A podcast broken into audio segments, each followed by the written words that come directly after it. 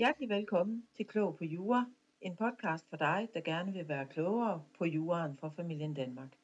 Din vært er advokat Anette Malte Christiansen fra Lex Juris advokatfirma. Du lytter til episode nummer fjorten. Særejebestemmelse i testamente. Omkring halvdelen af alle ægteskaber i Danmark, de ender med skilsmisse.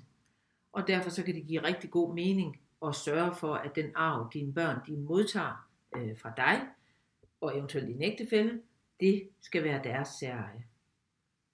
Når vi gifter os, så har vi formuefællesskab, og det betyder jo, at hvis dine børn øh, gifter sig, så skal der ske en bodeling, hvis de skal skilles. Det her omkring særeje, det har jo altså kun betydning Øh, i det øjeblik, dine børn bliver gift. Det, det kan man jo aldrig, vi kan jo ikke øh, kigge ud i fremtiden, så det kan man jo ikke vide noget om, og det er derfor, det giver god mening at forlade den særbestemmelse. Fordi er, øh, er dine børn øh, enten øh, samlevende, eller måske fraskilte, så kommer de alligevel ikke skal, til at skal dele arven efter dig. Det her, det har kun betydning i det tilfælde, at dine børn, øh, de er gift, og omkring den arv, de har modtaget fra dig. Men er dine børn nu gift, og skal de skilles, jamen så er den arv, de har modtaget øh, fra dig eller fra jer, altså inde i deres formuefællesskab, og det vil sige, at øh, svigerbørn, de er med til at få en bid af den arv, som øh, jeres barn eller dit barn har modtaget i arv. Det kan man undgå ved at have oprettet øh, et testamente, og have lavet et, øh, en særejebestemmelse. Når man kigger på øh, ægtefæller kun med fællesbørn, så er det faktisk rigtig ofte den bevæggrund, øh, ægtefæller har for at komme hen og få oprettet et testamente. Det kan selvfølgelig også være, at man har øh, et barn, man ikke, som man mener kun skal have tvangsarv.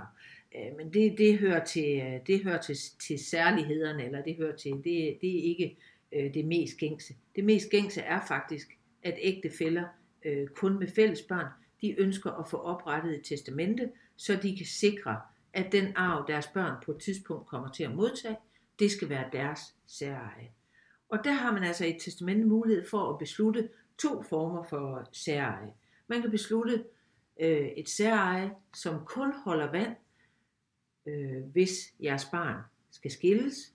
Man kan også beslutte et fuldstændig særeje, som også kommer til at, at, at, at sikre, at jeres barn øh, har en særejebestemmelse, hvis jeres barn bliver, eller dit barn bliver først afdøde i sit ægteskab. Altså hvis dit barn af, bliver den i sit ægteskab, der afgår ved døden først, hvis der så er lavet en særejebestemmelse, så sikrer man, at den arv, barnet har modtaget, den går direkte videre til ens børnebørn.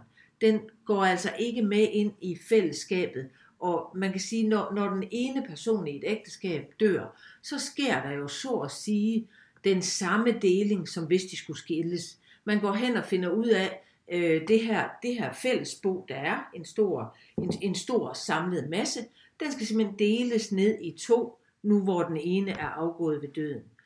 Og, og der vil den, den særeje arv, eller der vil den arv, som jeres barn har modtaget fra, fra jer eller fra dig, jo altså indgå i, det her, i den her samlede deling, der skal ske. Øh, og i det tilfælde her, der vil det jo så være, at jeres barn øh, er blevet først afdøde. Og der kan man jo altså så sikre, at den bid, barnet har modtaget fra jer, den bliver sat ud til siden, og så bliver den delt øh, til vedkommendes arvinger, direkte, det vil sige, at den går direkte videre øh, til jeres børnebørn. Der er et punkt mere, som er vigtigt, når man taler om at gøre en arv til særeje, eller at man har modtaget noget, og det kan jo for så vidt være ligegyldigt, om man har modtaget det øh, som arv, eller som en gave, øh, kunne det faktisk også være. Fordi det er vigtigt, at man holder det adskilt. Det er vigtigt, at man ikke bare lader pengene suse ind på den konto, som i forvejen er ægtefællernes fælles konto. Det kan være, at de bare smutter ind på en lønkonto, som jo altså er et fælles eje, hvis man nu skulle skilles. Og derfor så er det vigtigt, at man for eksempel opretter en konto, når man skal modtage arv fra sine forældre, hvis man ved, at de har øh, lavet en særlig klausul i testamentet. øh, at man så får oprettet en særskilt konto og får pengene, øh, arven, sat direkte derover på, og, og har sådan en rimelig øh, klarhed over, hvad det, er, hvad det er, man bruger de midler til. Selvfølgelig kan man også købe en rejse, og så er de penge bare forsvundet ud af ens særeje, men det kan også være, at man vælger at købe, øh, det kan være, det er mange penge, og så vælger man måske at købe et sommerhus eller købe noget andet, og så, så vil det jo kunne, kan man så dokumentere, jamen det, de, de genstande, øh, jeg har købt her, de kommer direkte over fra min konto, øh, hvor der er øh, en særeje bestemmelse på. Jamen så fortsætter de aktiver med at være vedkommende særeje.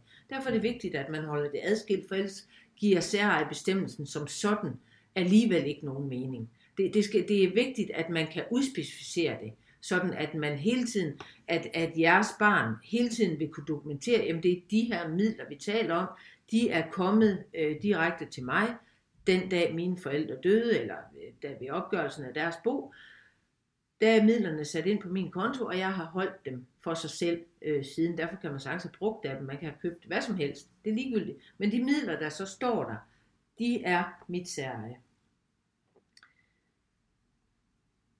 Det var nogenlunde det. Hvis man nu vil have, hvis, hvis man nu har modtaget arv fra øh, sine egne forældre, og man ved, de ikke har lavet nogen særejebestemmelser, og det vil man så gerne have, så vil man til hver en tid kunne lave en ægtepagt med sin ægtefælle, men det kræver jo altså, at ens ægtefælle er med på den, og også vil signere for, at øh, okay, det her, det har vi aftalt. Vi har aftalt, at de her midler, som du har fået fra dine forældre i arv øh, eller gave, det er dit særeje, og det aftaler vi nu ved den her ægtepagt. Men kan man nu ikke blive enige om det, og det kan man jo tit ikke, når man skal skilles, jamen så kan det altså være vigtigt, at man har fået pengene, som at der var en særejebestemmelse i enten i gavebrevet, eller nu handler det om testamentet, eller i testamentet, og at man holder det for sig selv, så man hele tiden kan udspecificere, hvad det er, man taler om.